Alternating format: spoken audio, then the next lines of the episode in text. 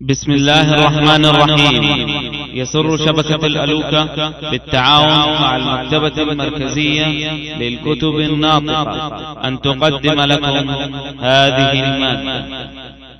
تفسير سورة البقرة لابن كثير.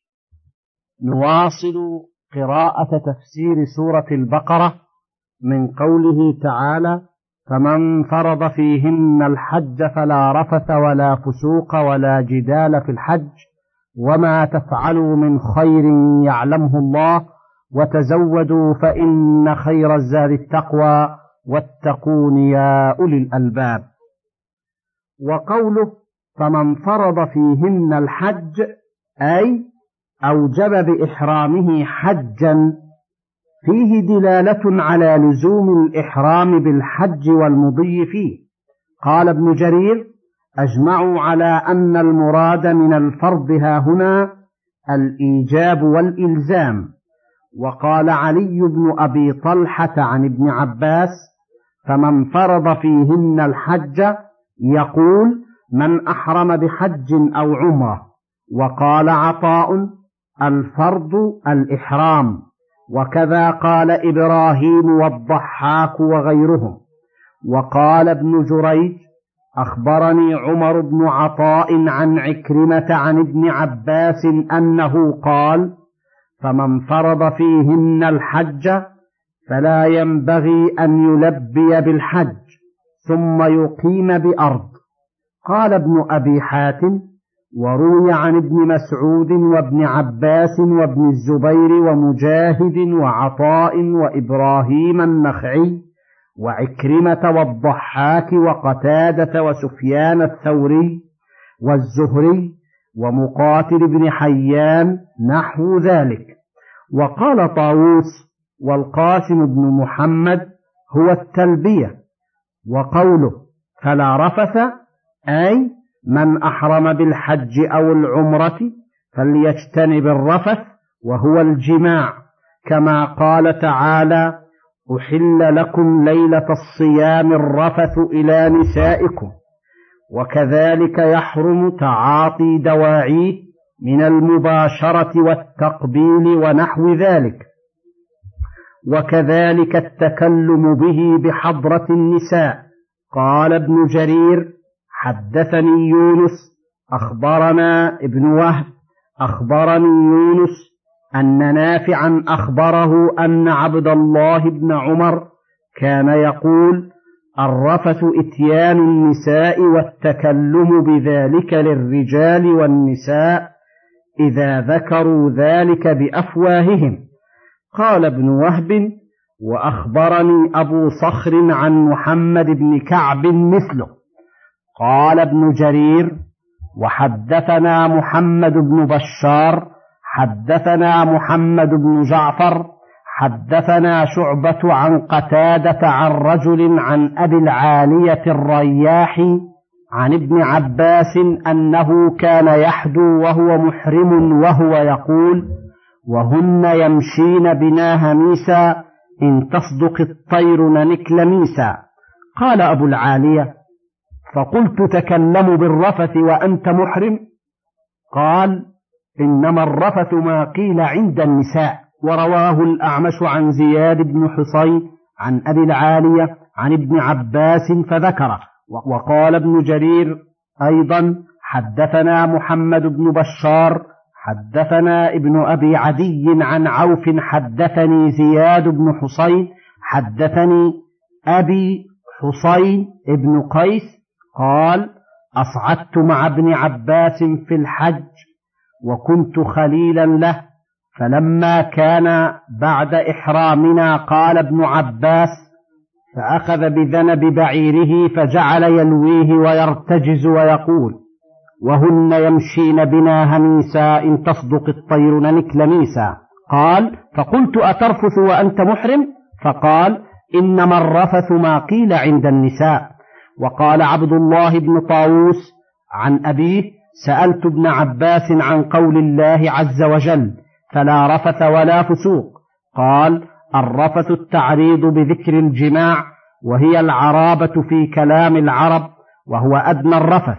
وقال عطاء بن أبي رباح الرفث الجماع وما دونه من قول الفحش. وكذا قال عمرو بن دينار. وقال عطاء كانوا يكرهون العرابة وهو التعريض وهو محرم. وقال طاووس هو أن يقول للمرأة إذا حللت أصبتك. وكذا قال أبو العالية. وقال علي بن أبي طلحة عن ابن عباس الرفث غشيان النساء والقبلة والغمز وأن تعرض لها بالفحش من الكلام ونحو ذلك. وقال ابن عباس أيضا وابن عمر الرفث غشيان النساء وكذا قال سعيد بن جبير وعكرمة ومجاهد وإبراهيم وأبو العالية عن عطاء ومكحول وعطاء الخراساني وعطاء بن يسار وعطية وإبراهيم النخعي والربيع والزهري والسدي ومالك بن أنس ومقاتل بن حيان وعبد الكريم بن مالك والحسن وقتادة والضحاك وغيرهم. وقوله ولا فسوق قال مقسم وغير واحد عن ابن عباس هي المعاصي. وكذا قال عطاء ومجاهد وطاووس وعكرمة وسعيد بن جبير ومحمد بن كعب والحسن وقتادة وإبراهيم النخعي والزهري والربيع بن أنس وعطاء بن يسار وعطاء الخراساني ومقاتل بن حيان وقال محمد بن إسحاق عن نافع عن ابن عمر قال الفسوق ما أصيب من معاصي الله صيدا أو غيره. وكذا روى ابن وهب عن يونس عن نافع أن عبد الله بن عمر كان يقول الفسوق إتيان معاصي الله في الحرم. وقال آخرون الفسوق ها هنا السباب. قاله ابن عباس وابن عمر وابن الزبير ومجاهد والسدي وإبراهيم النخعي والحسن وقد يتمسك لهؤلاء بما ثبت في الصحيح سباب المسلم فسوق وقتاله كفر.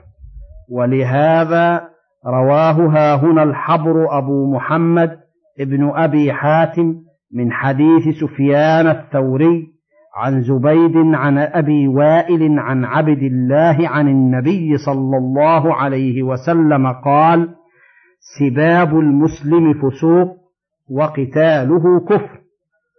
وروي من حديث عبد الرحمن بن عبد الله بن مسعود عن أبيه ومن حديث أبي إسحاق عن محمد بن سعد عن أبيه وقال عبد الرحمن بن زيد بن أسلم الفسوق ها هنا الذبح للأصنام. قال الله تعالى أو فسقا أهل لغير الله به. وقال الضحاك الفسوق التنابز بالألقاب. والذين قالوا الفسوق ها هنا هو جميع المعاصي الصواب معهم. كما نهى تعالى عن الظلم في الأشهر الحرم وإن كان في جميع السنة منهيا عنه إلا أنه في الأشهر الحرم آكد. ولهذا قال منها أربعة حرم ذلك الدين القيم فلا تظلموا فيهن أنفسكم. وقال في الحرم ومن يرد فيه بإلحاد بظلم نذقه من عذاب أليم. واختار ابن جرير أن الفسوق ها هنا هو ارتكاب ما نهي عنه في الإحرام من قتل الصيد وحلق الشعر وقلم الأصفار ونحو ذلك كما تقدم عن ابن عمر وما ذكرناه أولى والله أعلم. وقد ثبت في الصحيحين من حديث أبي حازم عن أبي هريرة قال قال رسول الله صلى الله عليه وسلم من حج هذا البيت فلم يرفث ولم يفسق خرج من ذنوبه كيوم ولدته أمه. وقوله ولا جدال في الحج فيه قولان أحدهما ولا مجادلة في وقت الحج في مناسكه وقد بينه الله أتم بيان ووضحه أكمل إيضاح كما قال وكيع عن العلاء بن عبد الكريم سمعت مجاهدا يقول ولا جدال في الحج قد بين الله أشهر الحج فليس فيه جدال بين الناس. وقال ابن أبي نجيح عن مجاهد ولا جدال في الحج قال لا شهر ينسأ ولا جدال في الحج قد تبين ثم ذكر كيفية ما كان المشركون يصنعون في النسيء الذي ذمهم الله به وقال الثوري عن عبد العزيز بن رفيع عن مجاهد في قوله ولا جدال في الحج قال قد استقام الحج فلا جدال فيه. وكذا قال السدي وقال هشام أخبرنا حجاج عن عطاء عن ابن عباس ولا جدال في الحج. قال المراء في الحج. وقال عبد الله بن وهب قال مالك قال الله تعالى ولا جدال في الحج. فالجدال في الحج والله أعلم أن قريشا كانت تقف عند المشعر الحرام بالمزدلفة وكانت العرب وغيرهم يقفون بعرفة وكانوا يتجادلون يقول هؤلاء نحن أصوب ويقول هؤلاء نحن أصوب فهذا فيما نرى والله أعلم.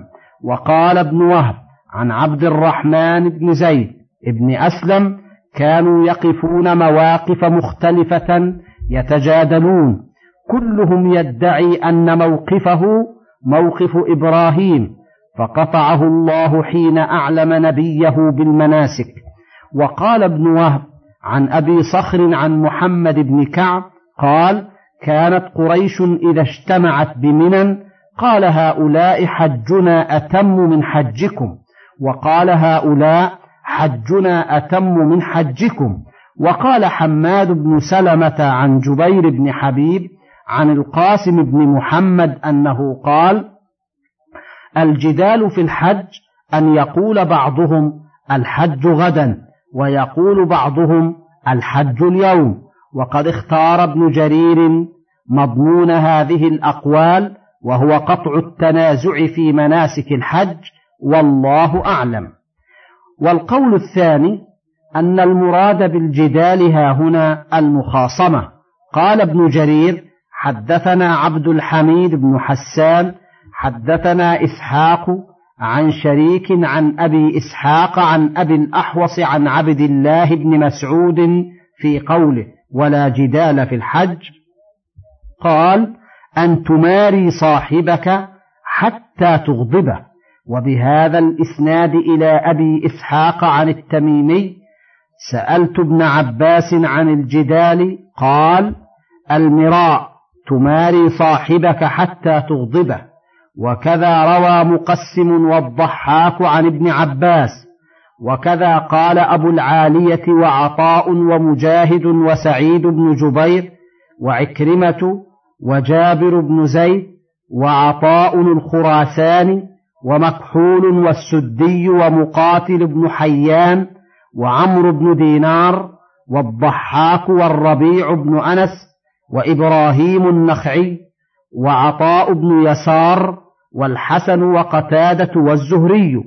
وقال علي بن أبي طلحة عن ابن عباس ولا جدال في الحج المراء والملاحاة حتى تغضب أخاك وصاحبك فنهى الله عن ذلك وقال إبراهيم النخعي ولا جدال في الحج قال كانوا يكرهون الجدال وقال محمد بن إسحاق عن نافع عن ابن عمر قال الجدال في الحج السباب والمنازعة وكذا روى ابن وهب عن يونس عن نافع أن ابن عمر كان يقول الجدال في الحج السباب والمراء والخصومات. وقال ابن أبي حاتم وروي عن ابن الزبير والحسن وإبراهيم وطاووس ومحمد بن كعب قالوا الجدال المراء. وقال عبد الله بن المبارك عن يحيى بن بشير عن عكرمة ولا جدال في الحج والجدال الغضب أن تغضب عليك مسلما إلا أن تستعتب مملوكا فتغضبه من غير أن تضربه فلا بأس عليك إن شاء الله. قلت ولو ضربه لكان جائزا سائغا. والدليل على ذلك ما رواه الإمام أحمد.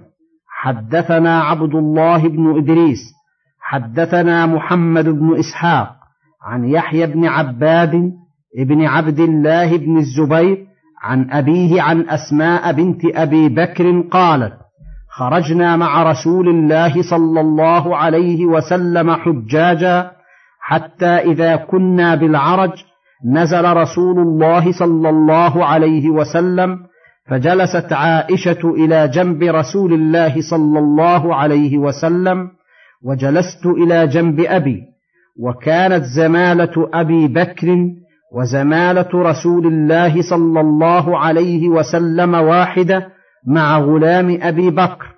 فجلس أبو بكر ينتظره إلى أن يطلع عليه فاطلع وليس معه بعيره. فقال أين بعيرك فقال أضللته البارحة. فقال أبو بكر بعير واحد تضله؟ فطفق يضربه ورسول الله صلى الله عليه وسلم يبتسم ويقول انظروا إلى هذا المحرم ما يصنع. وهكذا أخرجه أبو داود وابن ماجة من حديث ابن إسحاق.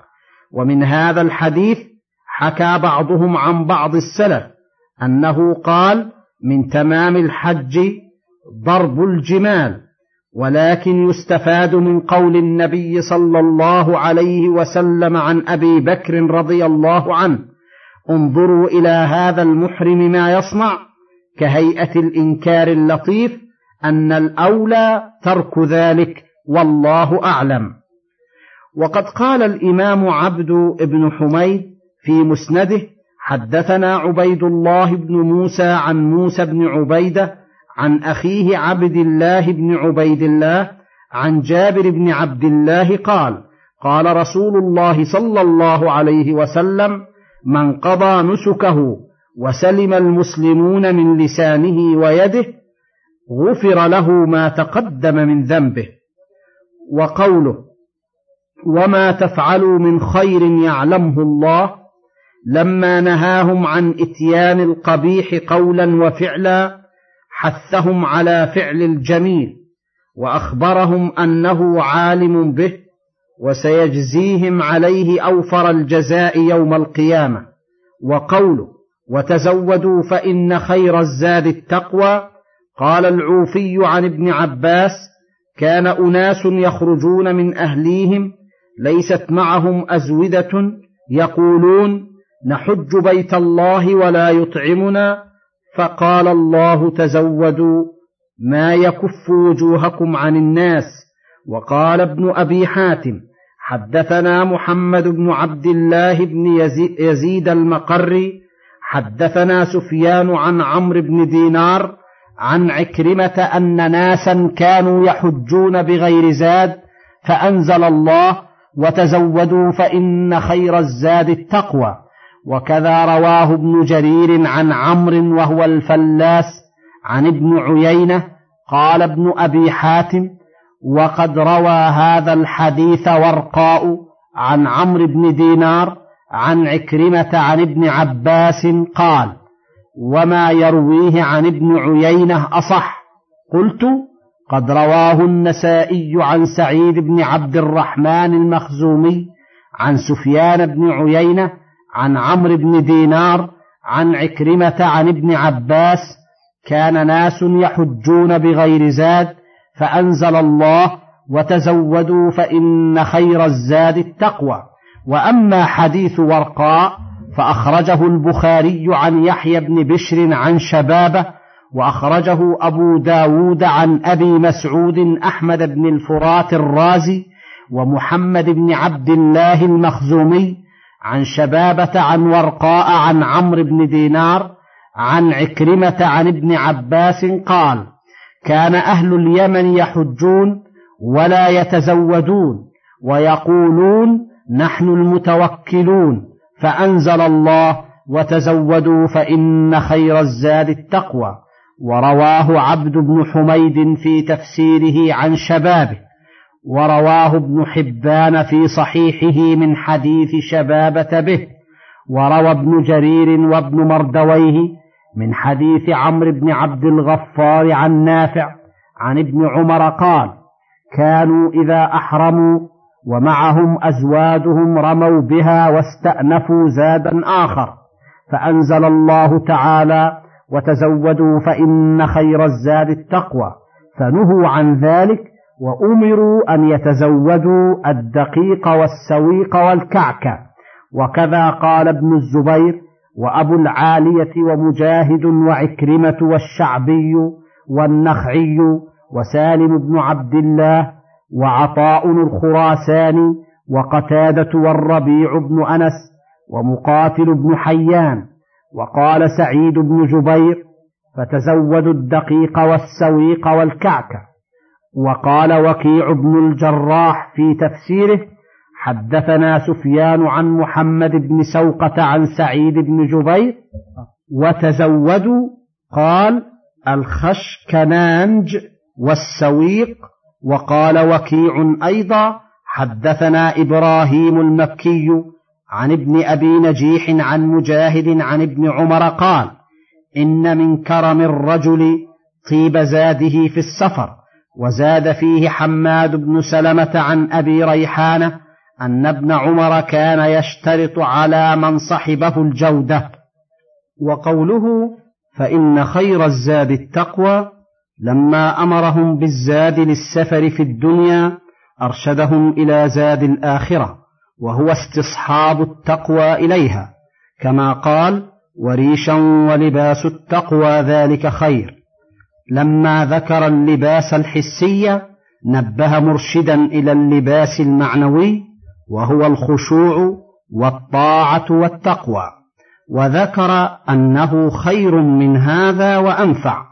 قال عطاء الخراساني في قوله فإن خير الزاد التقوى يعني زاد الآخرة. وقال الحافظ أبو القاسم الطبراني حدثنا عبدان حدثنا هشام بن عمار حدثنا مروان بن معاوية عن إسماعيل عن قيس عن جرير بن عبد الله عن النبي صلى الله عليه وسلم قال من يتزود في الدنيا ينفعه في الآخرة وقال مقاتل بن حيان لما نزلت هذه الآية وتزودوا قام رجل من فقراء المسلمين فقال يا رسول الله ما نجد ما نتزوده؟ فقال رسول الله صلى الله عليه وسلم تزود ما تكف به وجهك عن الناس وخير ما تزودتم التقوى رواه ابن أبي حاتم.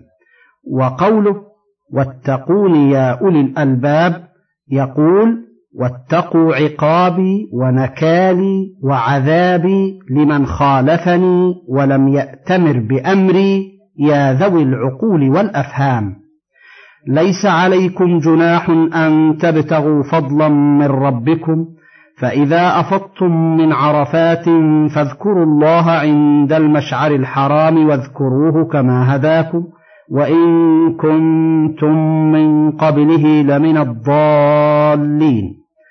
قال البخاري حدثنا محمد أخبرني ابن عيينة عن عمرو عن ابن عباس قال كانت عكاظ ومجنة وذو المجاز أسواقا في الجاهلية فتأثموا أن يتجروا في الموسم فنزلت ليس عليكم جناح أن تبتغوا فضلا من ربكم في مواسم الحج.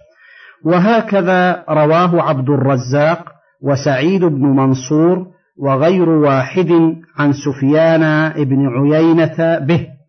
ولبعضهم فلما جاء الإسلام تأثموا أن يتجروا فسألوا رسول الله صلى الله عليه وسلم عن ذلك. فأنزل الله هذه الآية وكذا رواه ابن جريج عن عمرو بن دينار عن ابن عباس قال كان متجر الناس في الجاهلية عكاظ ومجنة وذو المجاز فلما كان الإسلام كأنهم كرهوا ذلك حتى نزلت هذه الآية. وروى أبو داود وغيره من حديث يزيد بن أبي زياد عن مجاهد عن ابن عباس قال كانوا يتقون البيوع والتجارة في الموسم والحج يقولون أيام ذكر فأنزل الله ليس عليكم جناح أن تبتغوا فضلا من ربكم. وقال ابن جرير حدثني يعقوب بن إبراهيم حدثنا هشام أخبرنا حجاج عن عطاء عن ابن عباس أنه قال ليس عليكم جناح أن تبتغوا فضلا من ربكم في مواسم الحج. وقال علي بن أبي طلحة عن ابن عباس في هذه الآية لا حرج عليكم في الشراء والبيع قبل الإحرام وبعده. وهكذا روى العوفي عن ابن عباس وقال وكيع حدثنا طلحة بن عمرو الحضرمي عن عطاء عن ابن عباس أنه كان يقرأ ليس عليكم جناح أن تبتغوا فضلا من ربكم في مواسم الحج. وقال عبد الرحمن عن ابن عيينة عن عبد الله بن أبي يزيد سمعت ابن الزبير يقرأ ليس عليكم جناح أن تبتغوا فضلا من ربكم في مواسم الحج. وهكذا فسرها مجاهد وسعيد بن جبير وعكرمة ومنصور بن المعتمر وقتادة وإبراهيم النخعي والربيع بن أنس وغيرهم. وقال ابن جرير حدثنا الحسن بن عرفة حدثنا شبابة بن سوار حدثنا شعبة عن أبي أميمة قال سمعت ابن عمر سئل عن الرجل يحج ومعه تجارة فقرأ ابن عمر ليس عليكم جناح أن تبتغوا فضلا من ربكم. وهذا موقوف وهو قوي جيد وقد روي مرفوعا قال أحمد حدثنا أصباط حدثنا الحسن بن عمرو الفقيمي عن أبي أمامة التيمي قال قلت لابن عمر إنا نكرى فهل لنا من حج؟ قال أليس تطوفون بالبيت وتأتون بالمعرف وترمون الجمار وتحلقون رؤوسكم؟ قال قلنا بلى. فقال ابن عمر جاء رجل إلى النبي صلى الله عليه وسلم فسأله عن الذي سألتني فلم يجب حتى نزل عليه جبرائيل بهذه الآية. ليس عليكم جناح أن تبتغوا فضلا من ربكم. فدعاه النبي صلى الله عليه وسلم فقال أنتم حجاج.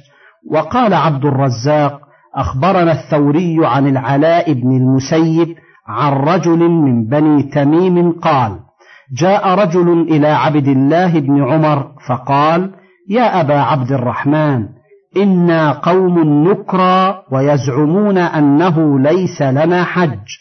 قال ألستم تحرمون كما يحرمون وتطوفون كما يطوفون وترمون كما يرمون؟ قال بلى. قال فأنت حاج.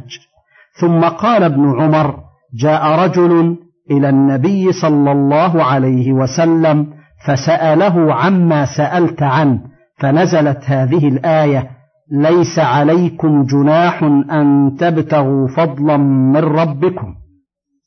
ورواه عبد بن حميد في تفسيره عن عبد الرزاق به.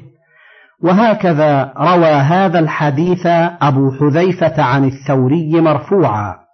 وهكذا روي من غير هذا الوجه مرفوعا. فقال ابن أبي حاتم حدثنا الحسن بن عرفة حدثنا عباد بن العوام عن العلاء بن المسيب عن أبي أمامة التيمي قال قلت لابن عمر إنا أناس نكرى في هذا الوجه إلى مكة. وإن أناسا يزعمون أنه لا حج لنا فهل ترى لنا حجا قال ألستم تحرمون وتطوفون بالبيت وتقضون المناسك؟ قال قلت بلى. قال فأنتم حجاج. ثم قال جاء رجل إلى النبي صلى الله عليه وسلم فسأله عن الذي سألت فلم يدر ما يعود عليه أو قال فلم يرد عليه شيئا حتى نزلت ليس عليكم جناح أن تبتغوا فضلا من ربكم. فدعا الرجل فتلاها عليه وقال أنتم حجاج. وكذا رواه مسعود بن سعد وعبد الواحد بن زياد وشريك القاضي عن العلاء بن المسيب به مرفوعا. وقال ابن جرير حدثني طليق بن محمد الواسطي حدثنا أصباط هو ابن محمد أخبرنا الحسن بن عمر وهو الفقيمي عن أبي أمامة التيمي قال قلت لابن عمر إنا قوم نكرى فهل لنا من حج؟ فقال أليس تطوفون بالبيت وتأتون بالمعرف وترمون الجمار وتحلقون رؤوسكم؟ قلنا بلى.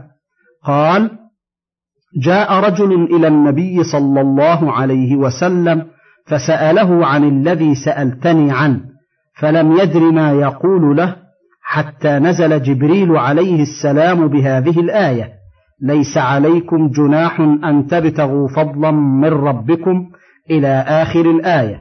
وقال النبي صلى الله عليه وسلم أنتم حجاج. من فضلك تابع بقية المادة.